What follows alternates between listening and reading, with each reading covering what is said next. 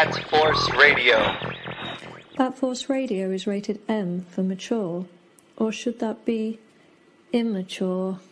Hey guys, Dustin Nguyen. Hey, this is Scott Snyder. This is Paul Dini. And you're listening to Bat Force Radio. And you're listening to Bat Force Radio. You're listening to Bat Force Radio. This is Kevin Conroy, the voice of Batman, and you're listening to Bat Force Radio, so stay tuned.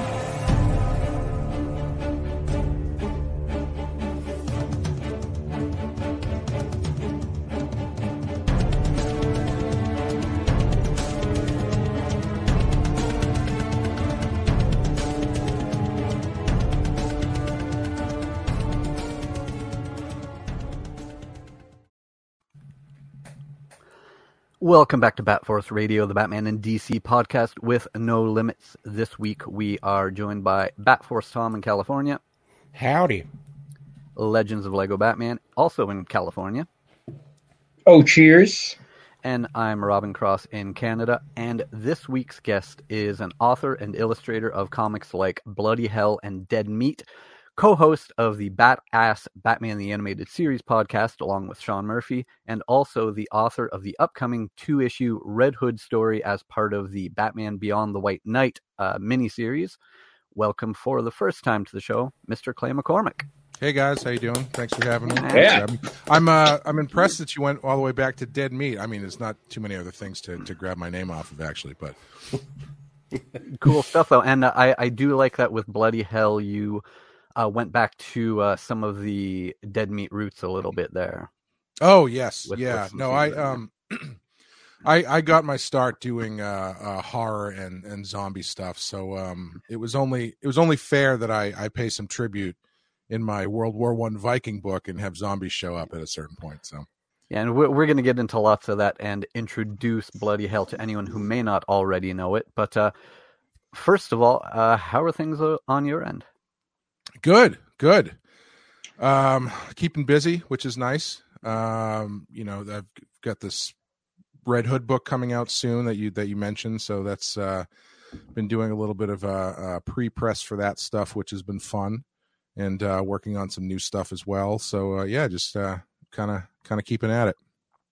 Awesome, awesome. So I would like to start off with sort of your own origin story. Uh, like what got you into not only comics but into art? Like, did you have a moment somewhere in childhood where there was a thing? Obviously, you were a Batman the Animated Series fan, and now Mhm, you guys are mhm. going into uh, Batman Beyond for that podcast. But was there a thing like in your childhood that you remember seeing a, a, a comic or a piece of art that made you think that's what I want to do? Um, you know, it's funny because I don't, I don't remember specifically what set me down the path, but I do actually remember, and I think I still have the first comic book I ever owned. Uh, that was given to me by a, cousin of mine. It was an issue of Nexus, the Steve Rude book Okay. and um that was the first because I, had been um you know ever ever since i was very small i had been into uh ghostbusters and and batman and and all of the more uh, uh supernatural and fantastic things out there um but it kind of wasn't until i was handed a comic book that i realized oh there's there's a whole nother whole nother uh, realm to this stuff um which then led me down to you know any when when I, my when I would hang out with my cousin, he would go to the store and he would pick up comics and he would be he would be grabbing Spider Man and this would be like the early '90s. So this is you know the McFarlane Spider Man, the the Larsen Spider Man, and that stuff really stood out to me. And, and I just kind of uh, I kind of caught the bug from him, I think, and it just never never left. That's awesome, man. What um what kind of I see that you have an amazing um Wolfman decal on your mic and then Oh, you yeah. mentioned the Ghostbusters, but um what was the like the cuz you know, jumping not too far ahead, your style, dude, like it's so like the, there's there's perfect for gore, it's perfect for horror. Thanks. Um what was the what were the specifics like Hmm. as far as like horror or stuff like that that you caught on to when you were younger? Well, um, yeah, Ghostbusters was probably the big intro for me. Um, and I, I think uh, after Ghostbusters, the next biggest influence in my uh, horror upbringing was probably Are You Afraid of the Dark on, on Nickelodeon. Oh yeah. Nice. Yeah, and um, it kind of it kind of grew from there into basically uh, my uh, maturation in, into horror kind of seemed to all happen on like Saturday nights at, on watching TV because it went from Are You Afraid of the Dark and then that moved into Tales from the Crypt Yeah. and then from Tales from the Crypt it moved to um, Monster Vision with Joe Bob Briggs and that was kind of where everything sort of expanded out from excuse me but it actually wasn't until high school that uh, because you know uh, one of the things I love about horror is is I, I like it because I find it scary. Like I I am I do find things that are scary interesting to me. But when I was younger, there were some things that I I just kind of shied away from. Like I had never watched any of the classic slasher movies. That like there was a certain line that I wasn't ready to cross until a friend of mine introduced me to Evil Dead.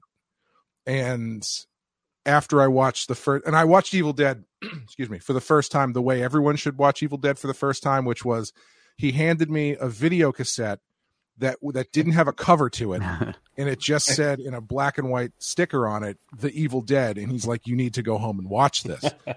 and I did, and you know that was kind of set me set the ball rolling for me down into uh, into into all that stuff. That's awesome. What a great intro as far as like uh, visually for that. yeah it was it was um you know i kind of it was right around the time that i was really getting into watching movies more uh, critically and really appreciating them as as uh, as an art form and and, and as uh, um something that people were actually making and storytelling and stuff and so seeing a movie like that that was i think it had the effect on me that it has on a lot of people which is oh wow this looks like a bunch of friends just did this in their backyard.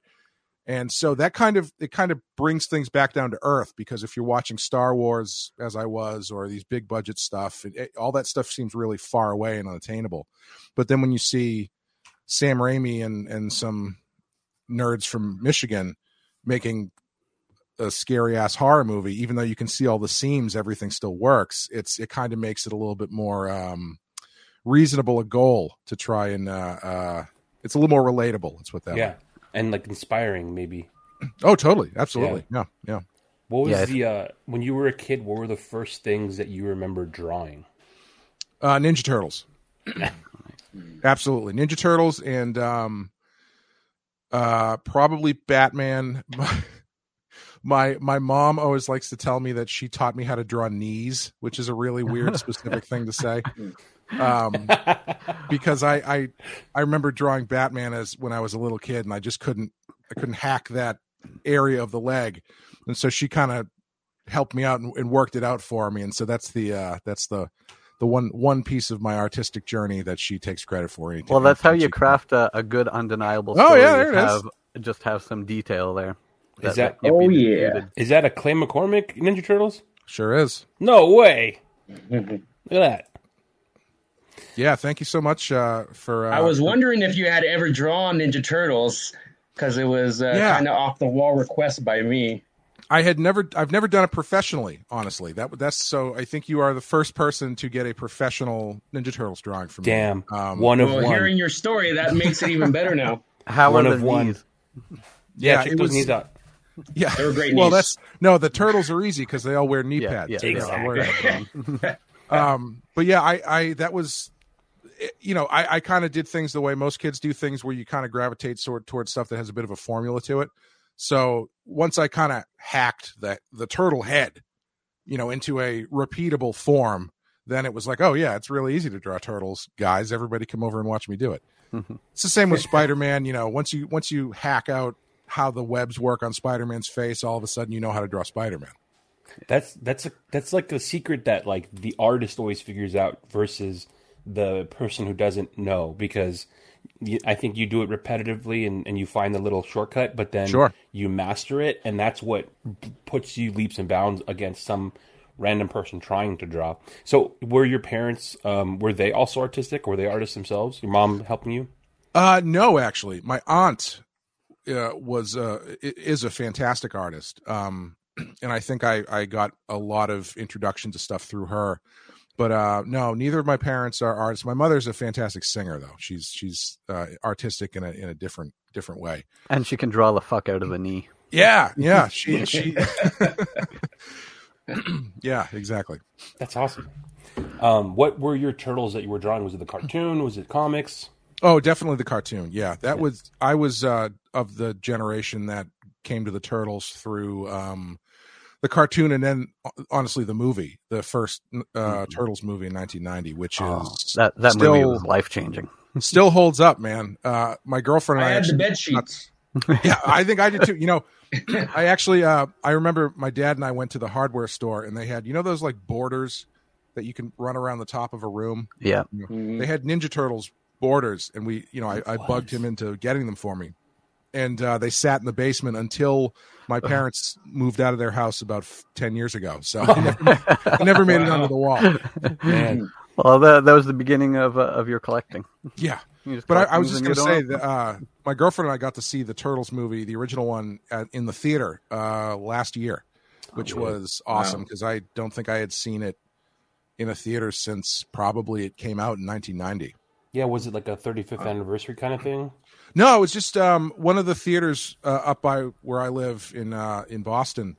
Um, they just it's a repertory th- theater, so they do a lot of uh, prints of a lot of different stuff. And that they were doing a uh, Jim Henson series over the summer, Wow. and so they did Dark Crystal and um, Labyrinth and Ninja Turtles at the the Brattle Theater in Cambridge. Fantastic movie theater. That's awesome. Yeah, I we um I want to say maybe it was the 30th anniversary. There's a summer series that before it ran out, there was an ArcLight by us, and they it was whenever whatever the first uh, reboot of the live action Turtles came out, where the the Turtles are all CGI, quote unquote, live action with Megan Fox and who's the director, big explody guy. Michael Oh, Bay. uh, yeah, yeah, yeah. It was the first Michael Bay Turtles movie, and the the theater was genius. So the week that movie came out, they were showing the original Turtles movie. Like they decided, like, hey, why not? And so we bought tickets to the original Turtles movie, being like, yeah, fuck the new one. And we showed up, and they were serving pizza. Like you got a free Excellent. slice of pizza Excellent. as you walked in. So we made sure to wait until the turtles ate their pizza in the movie until we ate ours. but that Very you're good. right, man. I would say that's like a pretty perfect movie. Yeah, and it's it was uh what was it? It was like the highest grossing independent film for a long time, I think, because it was independently produced. Um And, And and, I those mean- costumes still look better than any Oh, yeah. of the CGI Oh, they yeah. did. yeah, yeah. especially because the mouth it's working mouths Yeah. you know Right. Yeah, yeah. I, I, I don't know if you guys have see, read or heard of the uh, behind the scenes stuff with that with those things, but it sounds like they were a horror to work with, but the the results were were great. really early on with uh, instagram i remember seeing the viral photo of the turtles without their uh, masks on so it's just Sure. like four dudes and they're literally hunched over sweating Yeah. just red faced Yes. Yep. that's yep. awesome Yep. what was your batman that you uh, i mean obviously i think we know from your podcast but what's the batman you fell in love with Uh, well, I was. I think I grew up on Batman sixty six.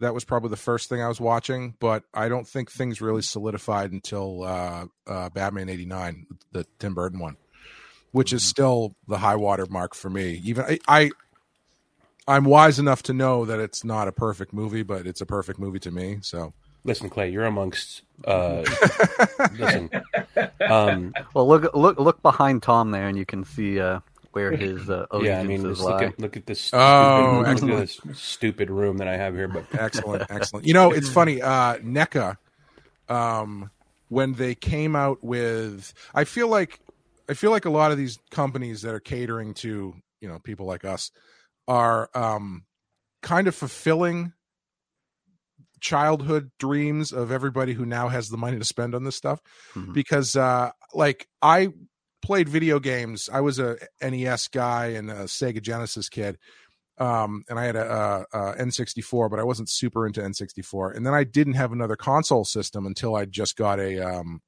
a PS4 maybe three years ago, three four years ago. And uh, the thing that brought me back is all when I was a kid. You know, you're looking at the box art for all these games, and then you rent the game and you bring the game home, and it doesn't match the box art to put it kindly. but now now the games match the box art. If you bring a Batman game home or buy a Batman game, you get to play as Batman in in the most convincing way possible. Or the Ghostbusters game, you know, it's you get to play. The only Ghostbusters game I knew was the NES Ghostbusters game, which is trash to put it lightly. but the um the one that came out about 10, 10 or so years ago was like I'd been waiting for that game my whole life. and so NECA, when they finally put out a set six or seven inch Michael Keaton Batman figure, my the you know my head just exploded because I've been wanting a figure like that since I was five years old. Yeah, and it's an absolutely amazing figure. Um, Yeah, it's it was- fantastic. how'd you get your hands on that one? Because it was like a eBay. It was a weird eBay Toys R Us exclusive. You had to either get it off their eBay Mhm. Or you had to go into a Toys R Us, and then even then they were putting like crazy limits on it. At least around me. How did you I- get hands on that guy? I I got it at Toys R Us. I uh it was R.I.P. I was uh I saw that it was a Toys R Us exclusive and I and I saw that it came you had to, it either came with or you had to purchase the Movie. movie on Blu-ray and I was like, "Oh Yeah. god. I guess I have to buy Batman again. God forbid." But of course, I was more than happy to do that. So, I got Batman on Blu-ray, which I didn't have at that point, and I also got the figure, so it was a win-win for me. Yeah, I uh, I I went around to probably four or five different Toys R Us at the time, and I stocked. Dude, I, I don't I don't remember. I remember having a stack of them, and I sent them all to these guys. Like, yeah, yeah, uh, yeah. I was just gonna say you got mine. yeah. I didn't I didn't keep them. I wasn't a dick to like, you know, uh, keep it for myself. I would have gladly, but there's about eight dudes that I was buying them for. So that's it was a tough one to get, man. Yeah, I, I think I was kind of lucky because um, w- with that stuff, I always I feel like uh, you know it's kind of a crapshoot.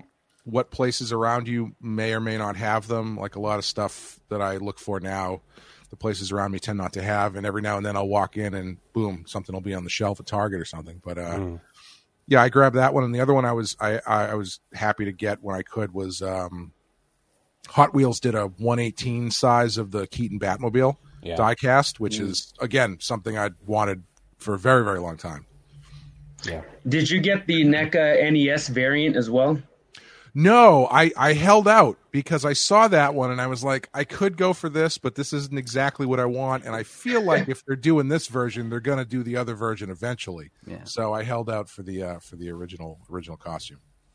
Yeah, I think um, you make good points about NECA and how they're putting out things exactly for our very specific demographic and time frame. Um, the guy who runs it, Randy, is pretty much like us, around the same age, and I think he's gotten his company to a point where like now he can just make whatever he wants, and so he's doing That's- exactly yeah. that. Like That's all, awesome. Yeah. all his favorite horror movies, all his favorite you know superhero movies. Um, he did April from these guys are killing themselves over trying to get April from Ninja Turtles. The Oh sure, sure. the movie version. There's like two of them out, right? Legends. That's right. And he's all. I he's all got. I got both of them. Speaking about the knees, Clay. Big, uh, big to do, big, big to do in the NECA community about April's knees. Apparently. Oh really? Oh yeah. Ask this guy. Yeah. He'll tell you. They, they were pretty horrible on the uh, first version, but what are you gonna do? See, they, they should have got Clay's mom to uh, to work on these knees. I know. Yeah. and we and we, we can we can hook that up now too because one of our guys he's not on tonight but one of our guys works at NECA. And Well, there you go. so maybe maybe uh, that's an inroad. Well, she's retired now, so I'm so, sure those she would love to do some uh, concept design for action figure knees. How does Corner of the uh, market. how does returns hold up? For obviously, your 89's your first, but like Mm-hmm. as, as as returns came out, what were your thoughts on that one? Um, I have very clear recollection of going to see it on my birthday because it came out the week of my birthday. I think. Nice.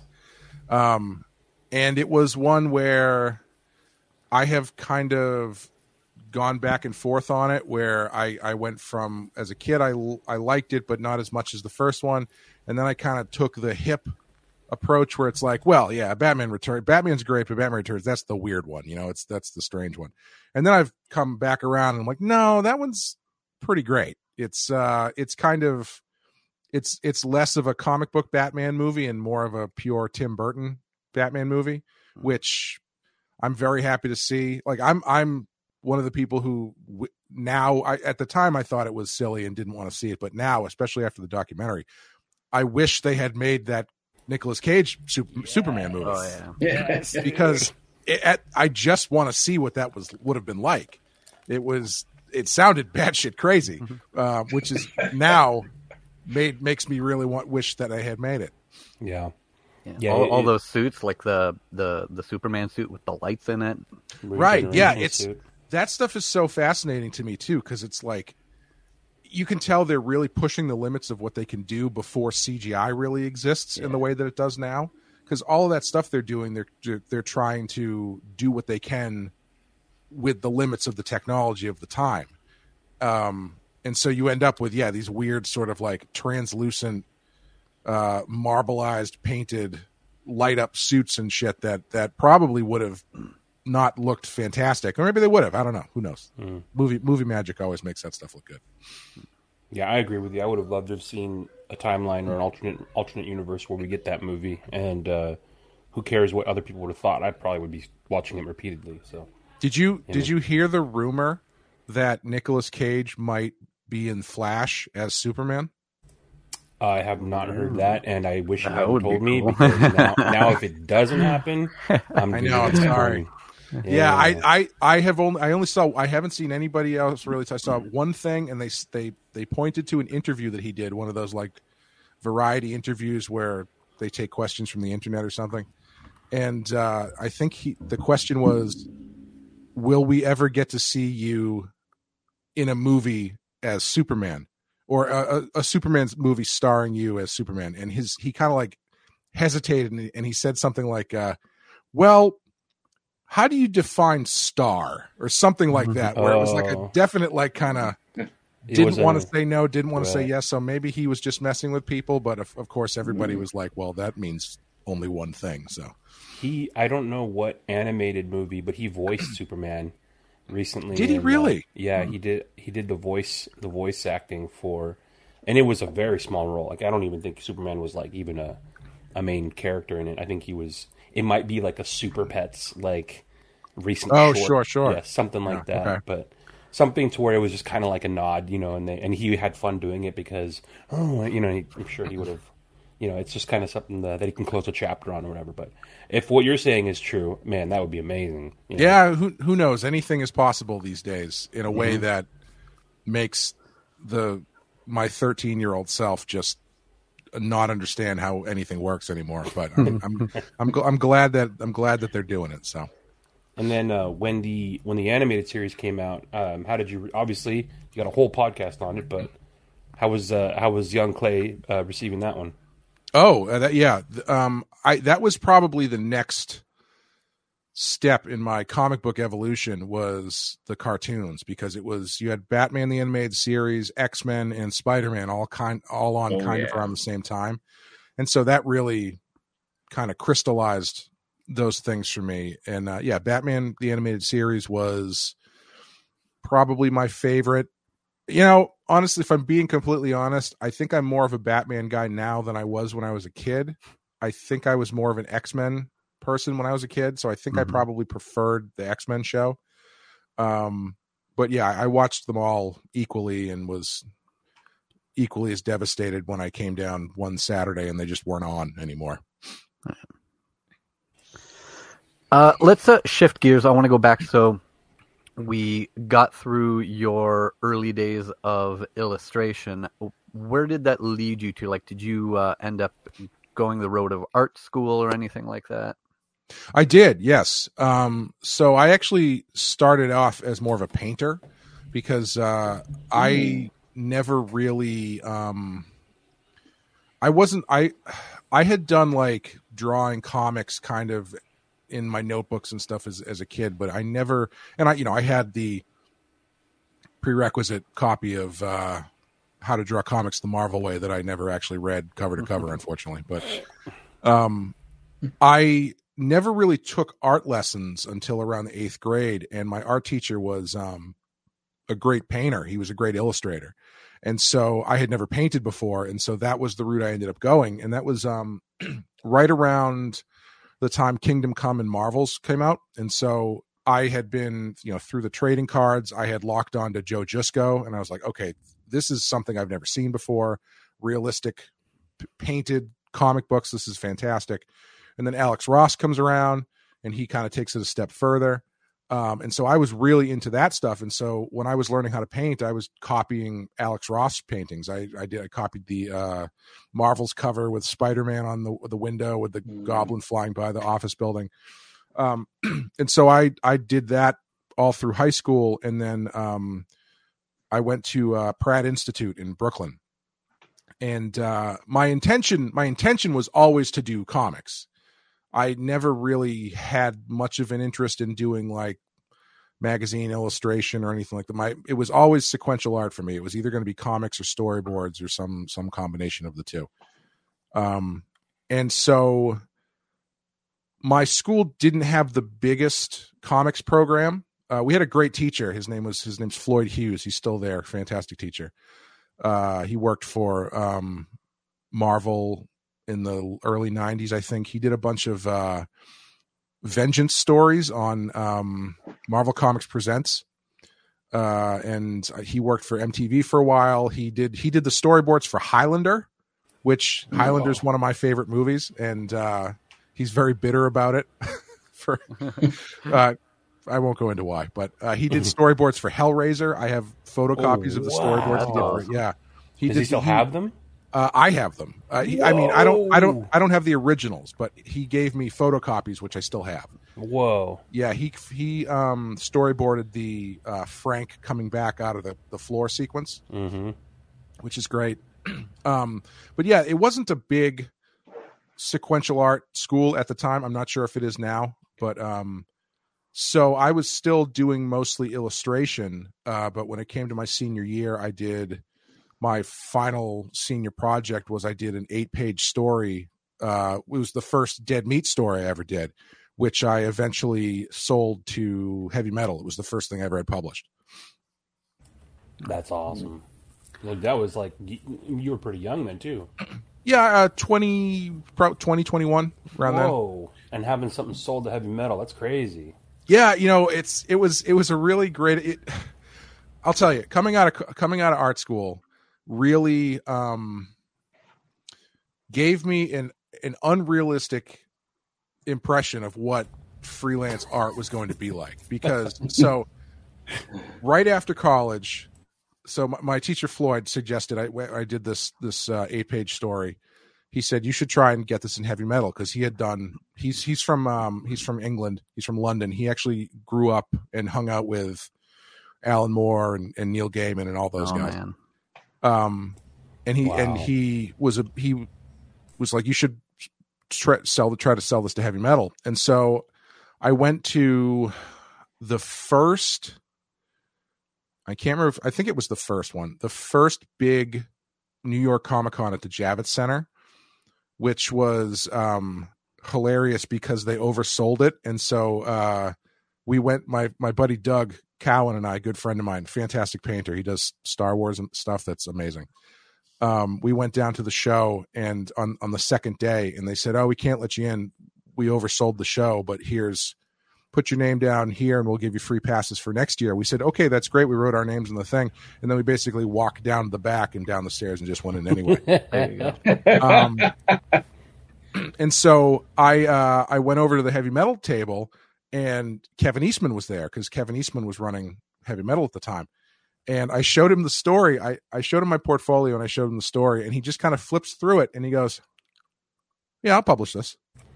okay. So you're like, okay, well, this is how it goes. Maybe I'll sell Yeah. to Marvel next. yeah and so i i sent it to uh, i sent it to them and there was a bit of a uh, connection error where i had sent it but they didn't get it so i ended up having to send it again. Long story but it ended up going in the magazine. And um, i did another story for them a couple years later another dead meat story. Um, and so yeah my first attempt at at getting something sold went very well. And uh, after that i um I was uh, I was back at home looking for freelance art jobs, and so this was like 2006 after I graduated because I had I was going out to San Diego that year, and uh, I was on Craigslist, and I was just looking at art jobs on Craigslist, and I saw one that said local band needs artwork for tour video. I'm like, all right, sure. I answered this ad. I talked to the guy. We're kind of on the same page, like stylistically. He's looking for this kind of thing that I'm into. And he goes, Oh, yeah, hold on. Let me send you the artwork for the tour of this band. And I open the file, and my whole screen is filled up with Aerosmith and Motley Crue Route of All Evil Tour 2006. And I was Shut Wow. the fuck up, yeah, dude. and so I ended up doing a um, what turned into a like a a, a two minute or it's probably less than that. It's probably like a minute um, animated video that played on Aerosmith's tour that year, in between the end of the set and the uh, encore. Wow. Yeah, and then after that, though, I was riding high off of that, and then it was basically couldn't get a job for about ten years. So it was ups and downs. and and and to further that arc so you you go to art school you have this great professor that leads you to great things and then you sell stories to heavy metal and then you work for aerosmith and then you stumble into this apprenticeship program by some guy named sean murphy Yes. and everything just i presume goes to hell from there What a quack. well, Bloody hell.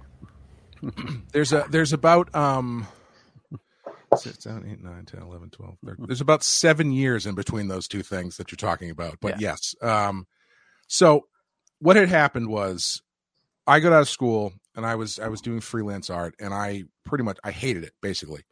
Um it was constantly scrounging for jobs, trying to make contacts, trying to get a couple hundred bucks here and there to do an illustration or or a um you know storyboards or something for a very very very low budget movie or whatever and uh n- none of this was comics and i was doing um sample pages uh, i would take sample pages to different conventions i i had a really great meeting with mark Chiarello one year um and i I've, i talked to numerous numerous people trying to trying to get better but you know i wasn't I wasn't getting any work doing comics. And I remember walking around New York Comic Con probably 2008 ish. 2000, yeah, probably about 2008. And I was kind of looking around at everybody who had these tables set up. And I'm walking the floor and I got to, you know, trying to desperately get someone to talk to me to maybe give me a job. And I'm seeing all these people self publishing books and doing all this stuff. And I just kind of had this moment where I was like, you know what? Fuck it. I'll just do it myself and I decided to put all my focus on making my own book, which was Dead Meat, which was served two purposes to me. It was a way to get myself to, to do work that I, I could actually put out there, which it was online. I did it as a weekly web thing, and then I would collect them into to issues and trades that I would sell at, at conventions. Um, which familiarized me with printing and putting a book together and and the how anytime you do that, you make about 1700 PDFs before you send the wrong one off to the printer. Um, Fuck. but uh, on, on top of that, I, I looked at it as a an excuse to just get better and and work on stuff.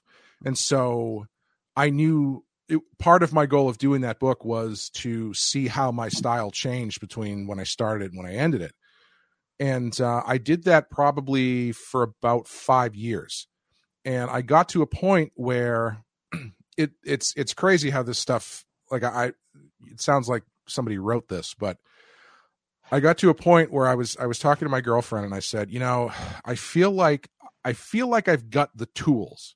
I feel like I'm in a pretty good place with my ability. I just wish I, would love it if I could work with a professional for like a month who could really focus me down and to and to show me how to to really uh, what areas I need to, to work on. And I swear to God, a month later, Sean's thing popped up.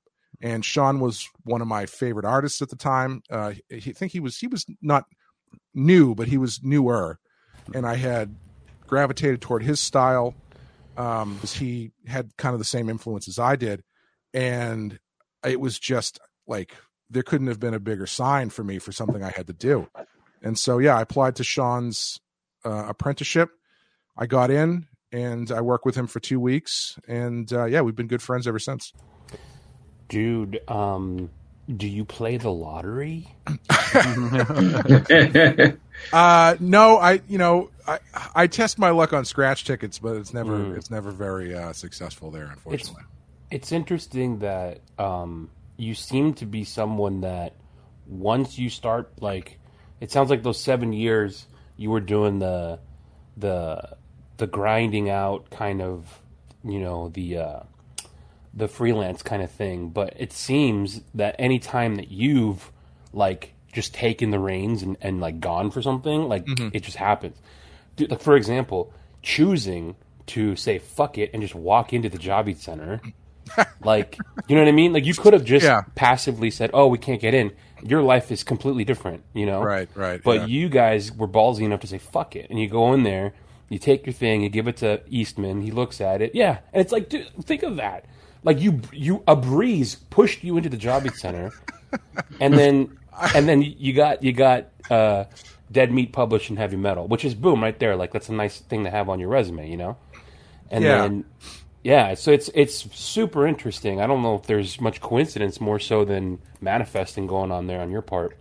you know I, I i have never thought about it that way because i have i have kind of seen it from the other side of that equation where i feel like i think maybe one of the reasons that i gravitated towards world war one for bloody hell is because i feel like i uh i i can connect to uh attrition quite well where i if i am i can stick it out for the long long game. You know if I, I i knew when i started doing dead meat i knew that this was not going I, I knew i was making a conscious decision to change what i was doing and i was not going to be making money off of this right away. And it was really more for the long game than anything else. And knowing that and understanding that i can play that game.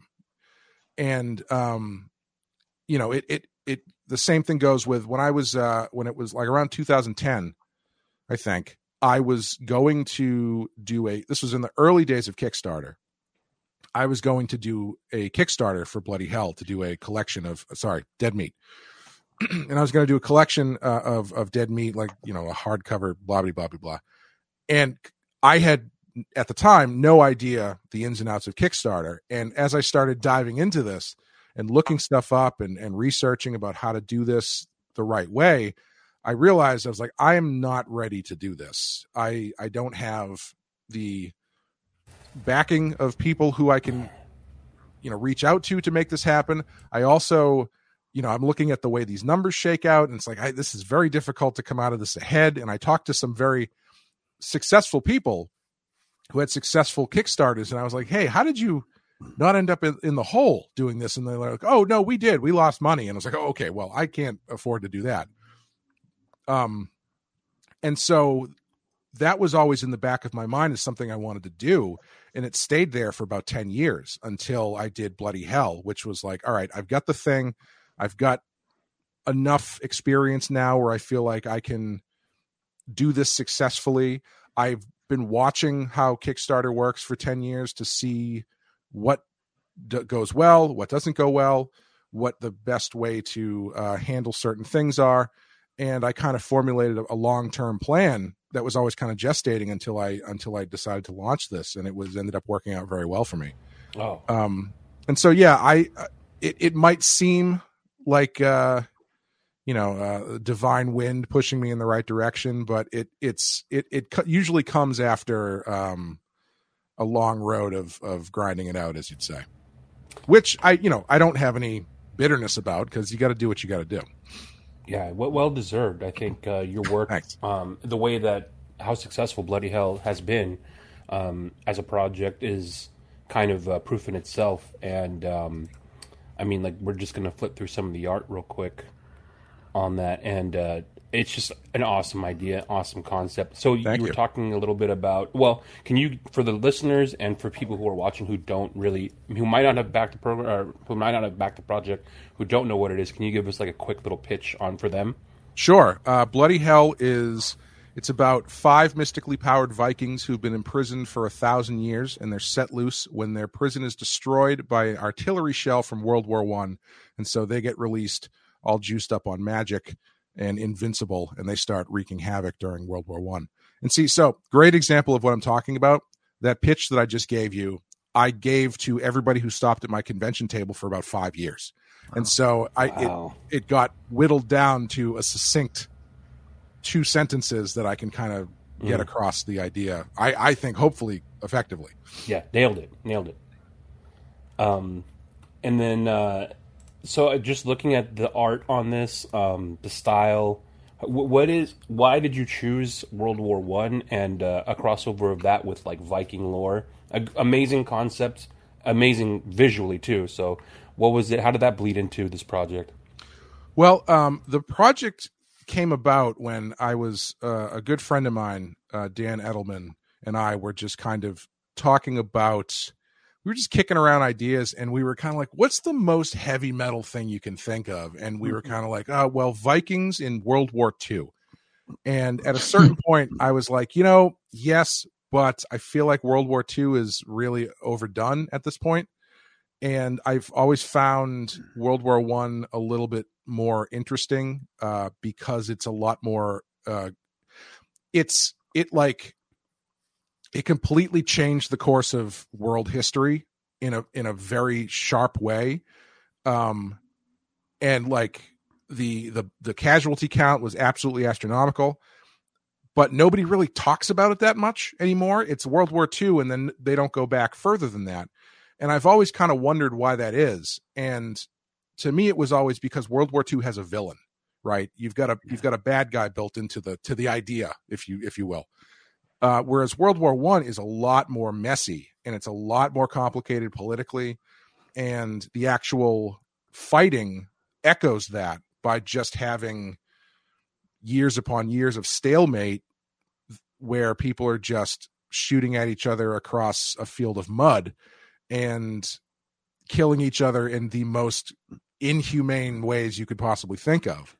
Um because it, it was it was wild to me that world war one they started on horses and they ended with tanks. So you can see the the big swing of technology war war machine technology.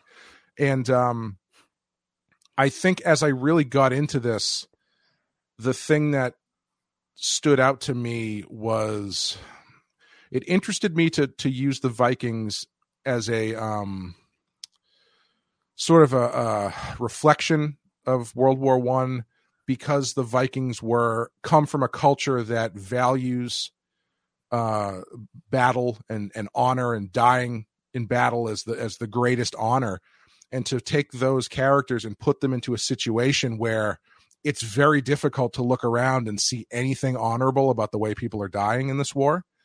I thought that was that created a really interesting uh, conflict and, and juxtaposition. And the, the cover that you showed there, it, that was the first drawing that I ever did of the concept because I wanted to see if the, the imagery worked together. Hmm. And it's kind of like a proof of concept drawing. And that was the first drawing I did, and it made it all the way to the finished the finished book. awesome imagery because you got the uh, you got the soldiers in the foreground and then you have the massive Viking in the background and and the the way that he's in the back is just like making him he's already massive but then when you look at the distance it's like Jesus he's massive Thanks. Yeah, it's a bit of a, a bit of false advertising because they never get that big in the actual book. but but But, thought but, it, uh, but it's, it's a visually it striking image, yeah. you Yeah, gotta you gotta hook them somehow Exactly, exactly. Yeah. and then did you design the did you design the logo art too Uh, no, uh, a good friend of mine, Joe Delegata, designed that. He's also a fantastic comic artist. Uh, I highly recommend looking him up. He's got really, really great style, and he's Yeah, he's a very, um, very uh, clean and precise artist. And he does all of his own hand lettering when he can, still on the page. And uh, so I knew he he would have the design sense that I wanted because you know the, the the image is so um, it's so busy, and there's lots of streaks and scratches and you know all kinds of crap going on. So for a logo, I wanted something really kind of simple and clean to kind of offset that a bit. And you know, I think he nailed it. It came out great. And uh, I remember in the Kickstarter updates, um, there was a photo at one point of was it an axe or something? You, like you had a, a bloody hell axe or something like that made up in Yes. one of the photos. Yes. that, that was very cool. Yeah, I um, you know, I was looking for something special to to to do as a uh, high level reward for Kickstarter, but um, it it was very disappointing when I read the uh, terms and conditions and said you could not give weapons as as a Kickstarter reward.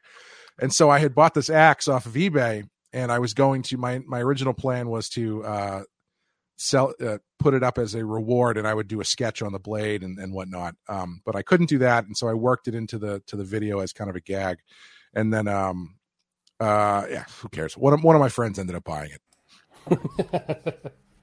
It's funny how they have that. That means something bad happened for them to have to put it in the terms. oh, I, I mean, I, I imagine when they were sitting around having their meeting about what they should and shouldn't allow, that was probably very high on the list of things that they very quickly decided not to allow. It's kind of like um, he's in the news a lot right now. Elon Musk, when he first started selling Teslas, or at some point with one of the versions of them, he included a flamethrower in with them. Oh, yeah. And uh, and Of course but he did. what he did was he came out and said, "Do not buy this flamethrower, please. It's a bad idea. Don't do it."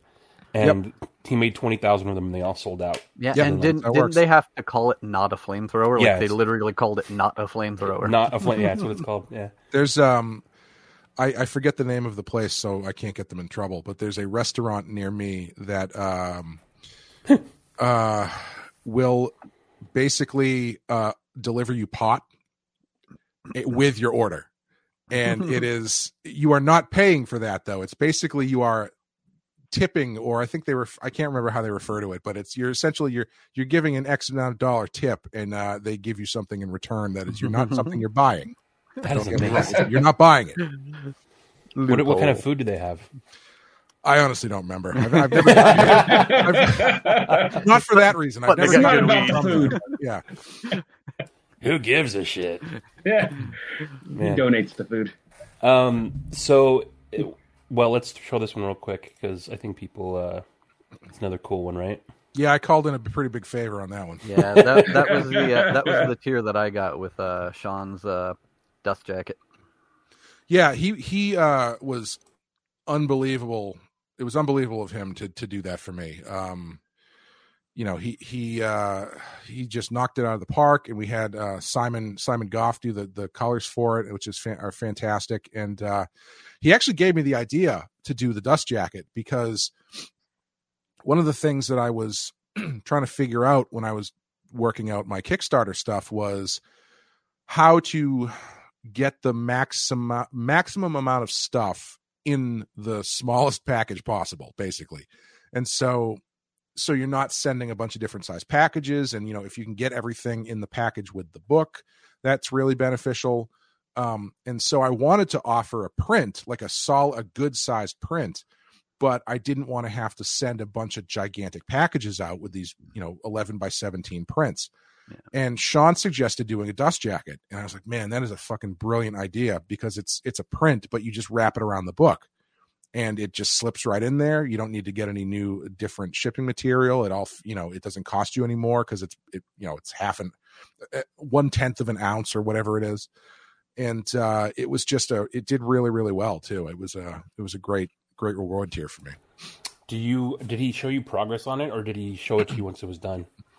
He pretty much just showed it to me when it was done. I think he might have given me like one or two shots when he was doing the boat, and then uh, I think he was at, he had a couple questions about the design of the character, and I was like, "Listen, just do whatever you want. It's I'm not gonna I'm not gonna argue with whatever you do."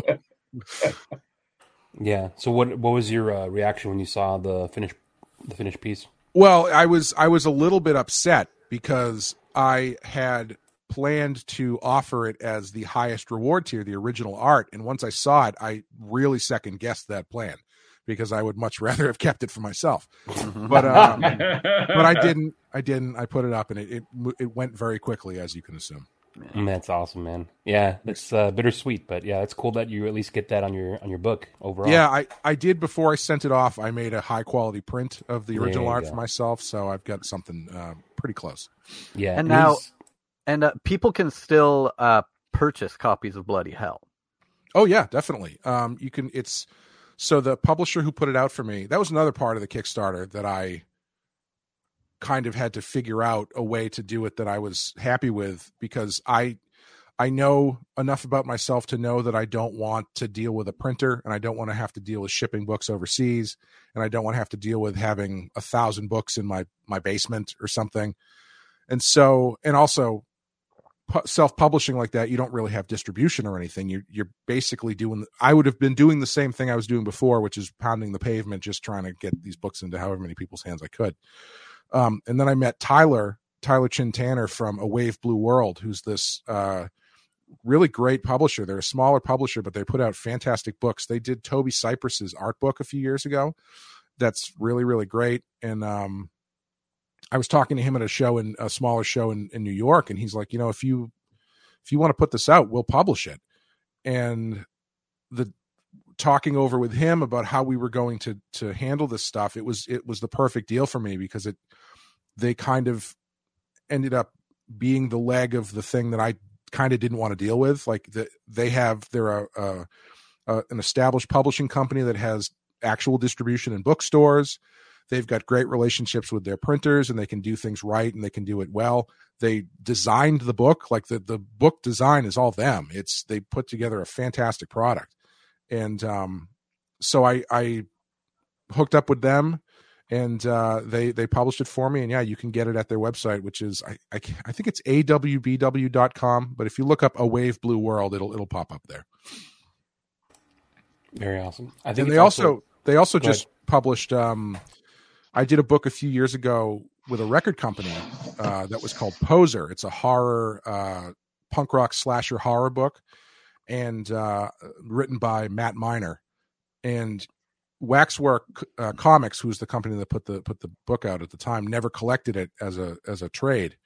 And uh, Matt and I got the rights back to it uh, late, maybe like late summer last year, and we both really wanted a trade and Matt knows Tyler as well, and so we reached out to him and we were like, "Hey, this is all completely done. Would you be interested in publishing it?" And he said, "Yeah, let's do it." And so that's out from them now too. It's uh, you can get Bloody Hell and Poser from A Wave Blue World, awbw.com. That's awesome. And um, I was uh, I was able to get these screenshots um, digitally from um, I had the I had the physical copies, but I'm like, man, I don't want to just take pictures on my phone. So I actually bought it on uh, what is it, Amazon? I think, or was it? I forget what it was. I think it's Comixology. So um, to hold me over. Excellent. Yeah. Thank you. man. So it's uh, well, there's also um, this coming as well. yes, that, eventually. That yes. Such the first time I read the the book and got to that at the end, I thought, well, that's perfect. Like how the the name couldn't be any more perfect. Well, funny story about that. Um, I had never intended to do a sequel to this book. I, uh, you know, as I said before, World War II a little bit played out as far as stories go, especially when you're involving magic and stuff. Like what's what ground can you lay that Hellboy and other people before you haven't already done? And um, so I was I was typing in my phone to a friend of mine, and I wrote bloody hell, and my phone auto corrected it to bloody Heil, and I just went, oh, that's too good of a title not to use. And so that was that was uh, the genesis of, of the sequel that I, I will do eventually. I'm not sure when I'm going to be able to get to it, but it is it is in the works to, to do it at some point. And and you mentioned that you feel the uh, the time period is already uh, been done, but I think you sort of get grandfathered in because you've already done World War One. So well, you're just moving to the next conflict to continue as another chapter of, of your own story. Yeah, my, my dad was joking around. He's like, "Well, then you got to figure out a, a, clever title for Korea in Vietnam." And I was like, "All right, I don't I don't know if it's going to work that far." But, you know, I I did I had been thinking about that because you know I didn't want to just do a generic World War II and magic story. Um, and so what I can tell you about it is that it will be a Christmas story. It takes Ooh. place at Christmas, um, and it will involve uh, Belgian resistance fighters hmm. during World War II. Um, but that's that's all I'll say about it right now. Interesting. Interesting. Hmm. Very interesting. Okay, cool. now, and uh, do you assume that this is something you would uh, do yourself again? Do a, a crowd fund or? Most likely. Um, yeah, I I um I really like the. I mean, I've only done it once, so the next one I do might be, be a complete failure. I don't know, but I like the option of the crowdfunding model, um, especially if I have a partner like Wave Blue World who can uh, who I can work with to to put out a really great book, um, because it allows me to. You, you don't have to wait for somebody to give you the green light to do something. You can if you can put it together yourself and you can put it in front of people and have people go, "Yeah, I'd like to read that," then at that point, all you got to do is make it. You know. And I feel like you can only go up. Like you, you were obviously successful with with Bloody Hell, just doing this on your own, and now your name has grown not only from that, but from one of the other irons you have in the fire right now, is your upcoming Red Hood two issues right? We see it here in as part of Sean Murphy's uh, Batman Beyond the White Knight. Yes. Uh, yeah. And I, I didn't want to make that the focus of tonight. I wanted to talk about Bloody Hell and, and your stuff, your story. Oh But, yeah, uh, bring me we- onto a Batman centric podcast to talk Yeah. about World War One. Sure. Exactly. but uh, we, Where do you want to start? It started on Aug- in August. In, in- but uh, yeah, well, I guess we would be remiss if we didn't uh, touch on this a little bit. You know, everyone sure. knows it's coming now. Uh, is there anything you do want to say about it? Uh, I do want to say I I am you know more than honored to be a part of of the uh, the White Knight universe with Sean. Um, I've been working with him kind of in the background since the first volume of White Knight, and uh, uh, this it while it was never something that I expected to happen i kind of was like you know it, it would be great if eventually i could could do something in in the in the world.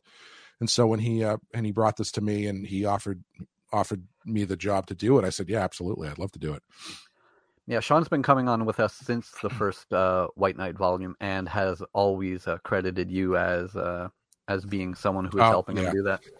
yeah that he's he's been really great about it uh, for for various reasons he couldn't do it officially so he's been really great about uh saying it anywhere off off the official record that he can uh to put me over pretty strong which is which is fantastic you know he it's not something that he needs to do because it's obviously it's his it's his baby it's his brain brainchild and, and all that kind of stuff. I'm just i'm just here to help. But uh um getting a chance to work with red hood which is a character that i had hadn't been super familiar with before before this i um you know obviously i knew jason todd and i had read hush and stuff um and i had seen the under the under the hood under the red hood cartoon but i didn't have a huge history with him so it gave me an excuse to go out and, and read some red hood comics that i uh i really enjoyed uh and helped me get a good good handle on him as a character. What would you say are some things after learning a little bit more about him that makes you excited about exploring him? um he's kind of a kind of an asshole which i which i like. Uh he's they they've done a great job at making each one of the robins very unique in their um characters and their temperaments so you know dick is obviously kind of the older brother and uh uh damian is uh, damian damian wayne is probably one of my favorite characters to have been uh created in the last 15 years or however long it's Yeah, been. he's he's a different flavor of asshole than Jason. Yeah, man.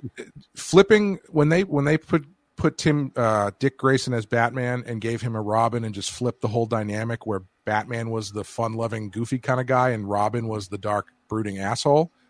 Brilliant. Brilliant Yeah. idea. Um and you know my my Robin was always Tim. Uh, I grew up through Knightfall and, and all the 90s so I I was more much more familiar with Tim than anybody else.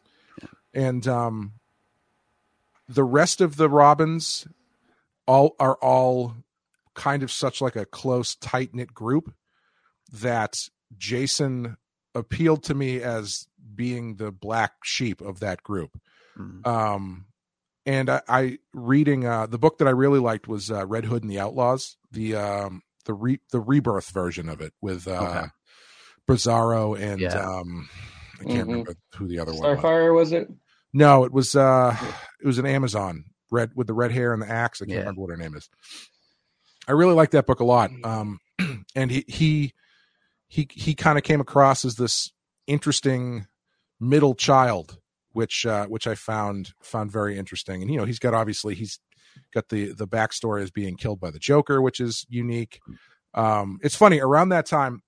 So before we had done decided to do Red Hood, I had pitched Sean a Catwoman series because Catwoman was the only character from the main line that he had never touched on in White Knight.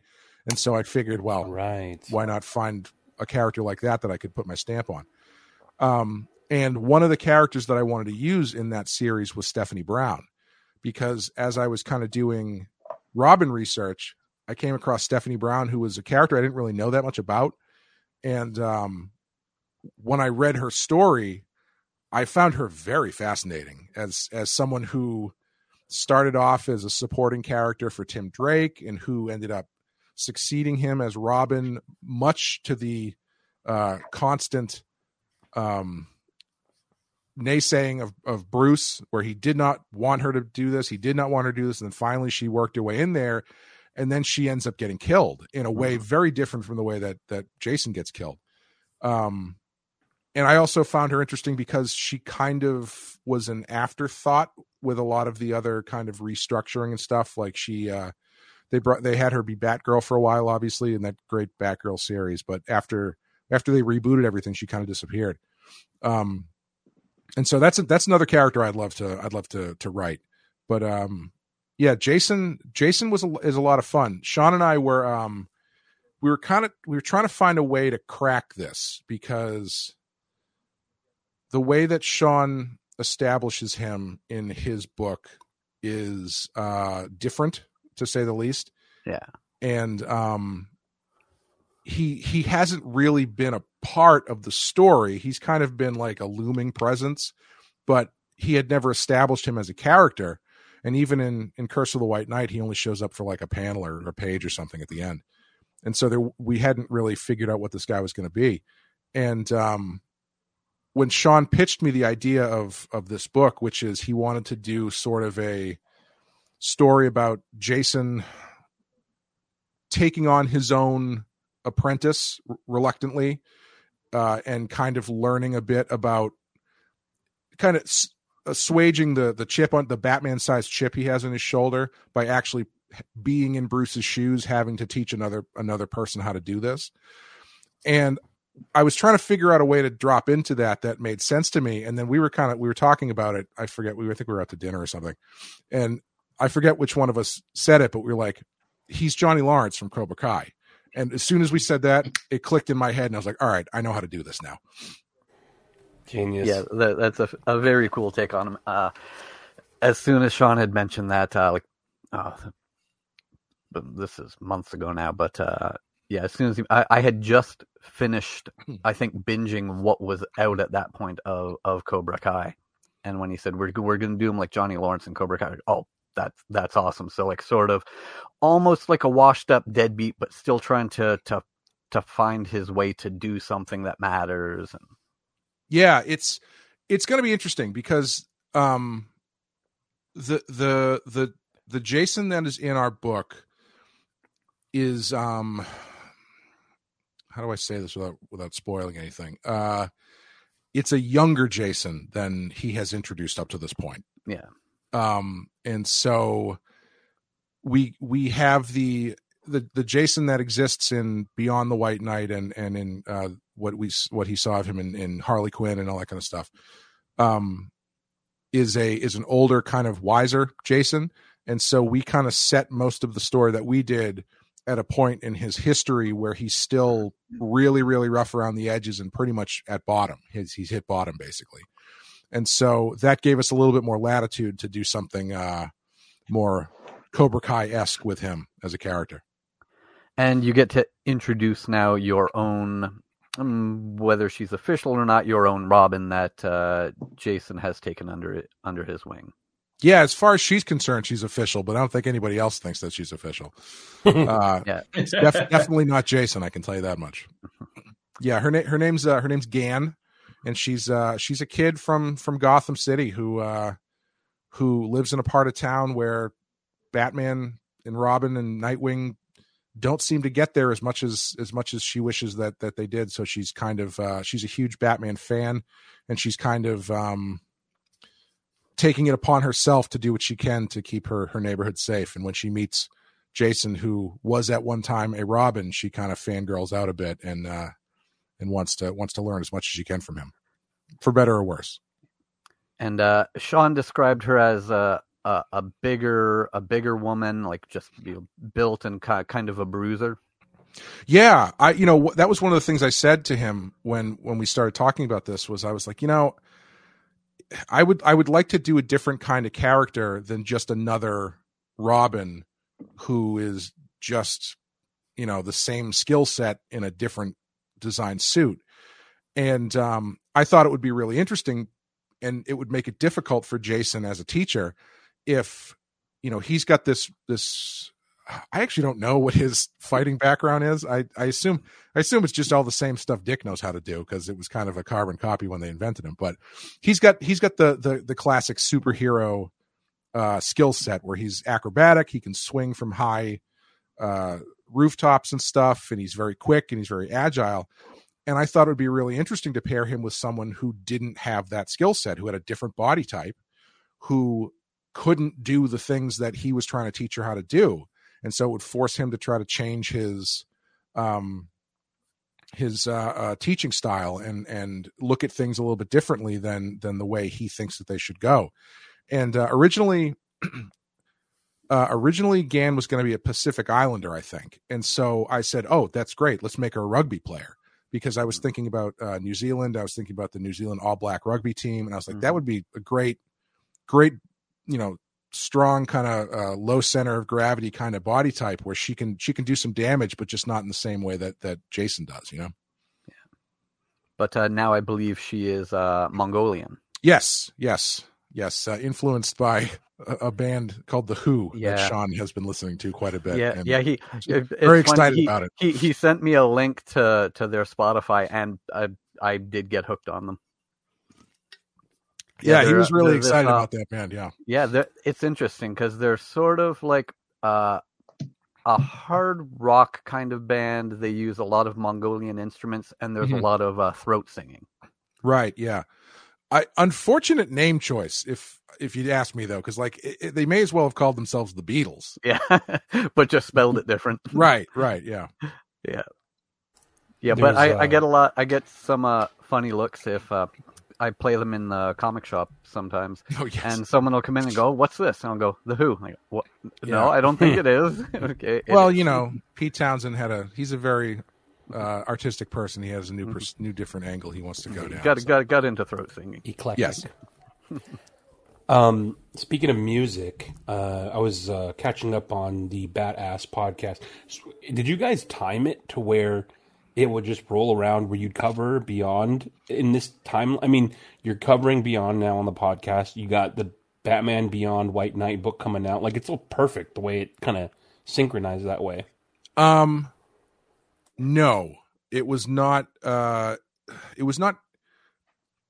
I guess it was maybe a little bit, but it wasn't something that I that either of us had planned on. Okay, well, your book comes out here. We'll make sure we get the first episode out at this point.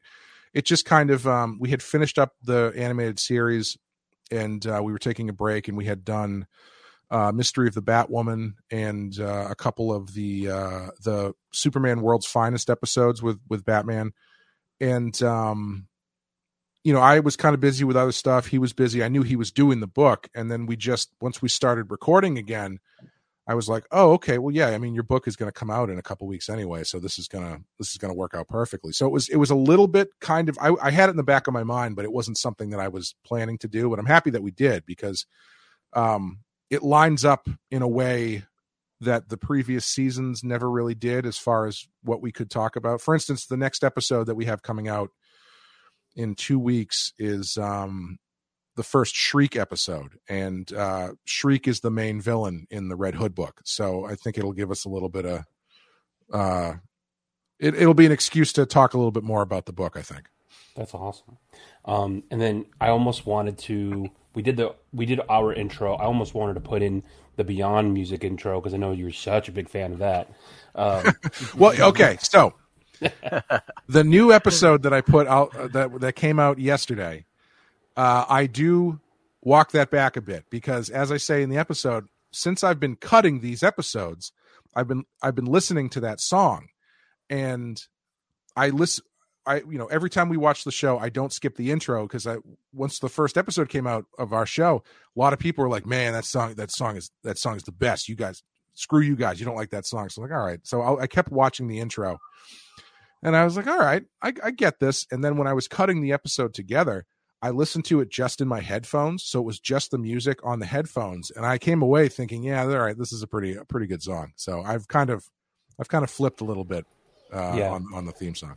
the imagery really does throw it off, though. Like the the intro imagery, that's kind of random and it doesn't really get addressed. Um, It's weird. I- it is weird. Yeah. I agree with you guys. It's kind of like it's a little cringy sometimes because um, I don't I don't like. Yeah, you guys made a good point. Like, what's with the like what's with the the hand holding the eyeball um, randomly? What's with like the teenagers dancing to the music in the club, Yeah. but all they're doing Yeah. is just gyrating their hips? I, every time I every time I watch it, I, I expect it to tell me that you know I wouldn't download a car, would I? you wouldn't Yeah. download a car. But uh, what um, now that you go? I mean, now that you've gone through the Beyond, or starting to get through the Beyond universe, is there anything that you've started to watch and then you're like, oh my god, I have to draw that, or I got to draw my version of that? Um, not yet. Um, we're only a few episodes in, and uh, I'm still kind of acclimating to the style change because so much. Uh, it's still that Bruce Timm style, but it is it is very different from uh, from the way everything else was in the previous series because there's so much future tech and uh, and all that kind of stuff. Um, we just did the Mr. Freeze episode, and I I, I really liked Mr. Freeze's outfit. I, I thought that was kind of a cool cool update. I, Ah, I don't know if I love it. I don't know if I love it for him as a character, but I, I like in the show it worked for me. Um, it kind of reminds me of uh, uh, Kelley Jones's Ice, I, uh, Mr. Freeze from the from the late Oh. nineties. Just like the Where face coming through the. Yeah, where he's got that kind of like he's a little bit more muscular and kind of big, and he's it's very harshly lit inside the helmet and stuff. I always I always like that Mister Freeze. Looks like Cain from RoboCop 2. Is it true? Yeah, RoboCop Yes. 2. Yes. Cain, yeah. Yeah, yeah. Yeah, I've always loved that.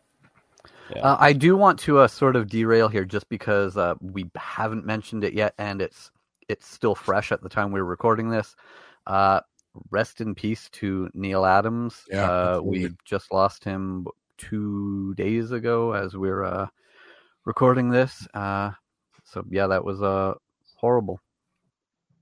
Yeah, I you know I've I I think I can speak for most people in the comics industry to say that I don't think a lot of us do what we do or how we do it without Neal Adams having been around.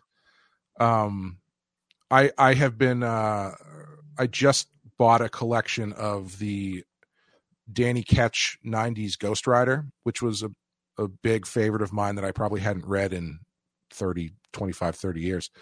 And I was um I always loved Mark Texeira's style. And I was I was reading those first issues and I was looking at Texeira's drawing and I just finally put it together. It's like, oh, he's got a lot of Neal Adams in him. He's got a lot of Neal Adams and Bill Sienkiewicz in, in his art.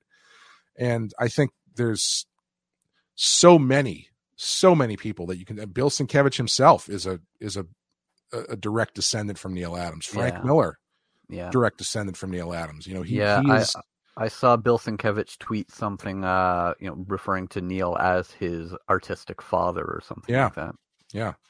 He's uh I think there's a handful of people i since the the dawn of modern comics that you can call legitimate game changers and and Neal Adams is is definitely one of them. My when I was in college, my my teacher told me this great story. Um it was an interview with with uh, I think it was at a convention and and Neal was at a table and he was drawing or whatever. And somebody asked him, "Why did you choose comics?" And and he gra- grabs a clean sheet of paper, he dips his brush, makes a big circle. He says, "See this? I've just created a universe. I all the planets inside, all the stars, all the galaxies, every every life form that exists here, I've just created." And then he dipped his brush again and put a big X through it. And he said, "And now I've destroyed it." Hmm. And I was that always stuck with me. I was like, "Yeah, yeah." I want the power of God. That's what I want. I want. and and it's not just his art itself uh, that was his impact. Uh, you know, uh, obviously he created so much, he influenced so much of what has come after him, but also he did so much for artist rights and you know what what can be expected now, like what what they Yeah. get for for pay and and crediting and keeping their own art. Leo, Whereas Yes. the the companies used to keep the art pages until Neal said, "Well, if if you're not purchasing those pages for them, you better give them back." yeah, absolutely. Yeah, isn't that isn't that wild? Insane. Was That it was it an interview with was it him who was being interviewed and he talked about how he was at like Marvel and someone's whole job all day was to just shred original art because there was Oh, so much of it just in the back. Probably, yeah. And I remember Yes. thinking like, holy shit. As as someone who has a lot of original art taking up a lot of inconvenient space in my closet, I can mm-hmm. understand it. But again, my art isn't Steve Ditko and Jack Kirby pages, so it's it's a little bit different. Lost to time. Isn't that Yeah. just insane? Yeah. and he was uh, very much uh, the conscience of the industry when it didn't maybe have the one that it needed to have. Uh, like the way he viewed equality and getting past racial stereotypes, like what when uh, the Green Lantern John Stewart was being created, Mhm. you know, and it it was at his behest that they created this other Green Lantern. And like, well, no, don't just make him another white guy. You you should you should make make him a black character. And that when they were going to come up with the expected story that he was going to be this ex-con who is no, don't make make him something respectable. Like make make him a, an Yeah. an architect. You know, he he can be a just because he's a black man, he doesn't have to be an an ex-convict from the hood. And when they were going to name him something like Lincoln Washington, he's like, no, you can't call him Lincoln Washington. And so it, like the the industry didn't have the barometer, the the the moral compass that it needed to, and Neal was really providing that. Yeah, um, Kevin Smith just did a big five-hour episode compilation of all of the interviews that he did with Neal Adams over the years. and if for anyone who's listening, if you haven't listened to those, if you're if you're interested in Neal Adams, listen to those interviews because they're absolutely fantastic. Yeah, the the the first one he did on Batman on Batman is my is one of my favorites, which was probably like ten years ago now. Yeah, it's crazy. yeah, amazing storyteller. Yeah. that's why it was so good. Is because like you just hear him. His stories were just like he's so uh the way he he emphasizes things, and he's just. I mean, you you can understand why he's so good at what he does artistically because he knows how to tell a story, and it comes across like amazingly. Yeah, yeah. Do you um do you remember those uh anti-allergy medicine commercials with the bee that had like the Antonio uh, Banderas t- type voice? It was for like a Flonase type thing. Vaguely. Uh his his company did those ads. Oh no way! Yeah, he did a lot of he did a lot of advertising stuff Yeah. like that. Yeah. Oh. Yeah, yeah, and yeah, did a lot more than than just comics. Yeah, Yeah. Yeah. A And lot of was- um I was just going to say a lot of uh action figure card art was was his his stuff. Mm-hmm. Yeah, Yeah. he, he did it all. and he was busting his ass till Oh, the yeah. end, man. Mhm. Yeah. Yeah. Just like constantly on Instagram lives and stuff, and you know all that stuff. So But well, now that I uh, effectively brought everything down, you're welcome. Yeah, you guys want to talk about childhood trauma or something? All rolling? oh man, But uh, I don't. We we covered uh, your story. We we told everyone to get off their asses and uh, pick up Bloody Hell if they haven't already. uh, the the Red Hood stuff is coming back, and we will have you back on when it is time for those books. Yeah, that'd be great. know. Is there anything else we need to uh, to cover here before we uh, let Clay get back to real life? Just go get bloody hell. All right, well, we can leave it there and we can let you get back to real life. We do appreciate you doing this. It was great to finally uh, make this happen. Yeah, thank you guys. Thanks so much. No, I, no, know, thank Sean, you. Sean has nothing but good things to say about talking with you guys, so I was glad to uh, glad to finally finally meet all you. Awesome. Well, very appreciated. Hey man. Well, everyone have a good night. Thanks for listening, and thank you, Clay, for doing this. And uh, we'll chat again soon. Thanks, guys. Thanks, guys.